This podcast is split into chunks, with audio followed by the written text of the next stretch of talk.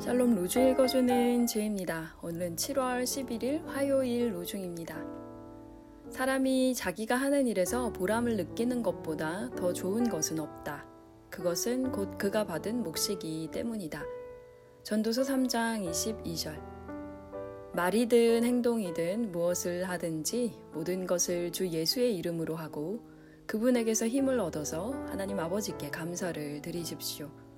골로새서 3장 17절 예를 들어 쟁기질 하면서 하나님의 사랑에 감사하고 땅과 씨앗 안에 있는 전능하신 하나님의 능력을 경배하면서 놀라워하며 소리를 내지 않고 조용히 기도할 수도 있습니다. 홀드르히 츠빙글리 우리의 행동 가운데 주님께 감사드리는 하루 되세요. 샬롬 하울람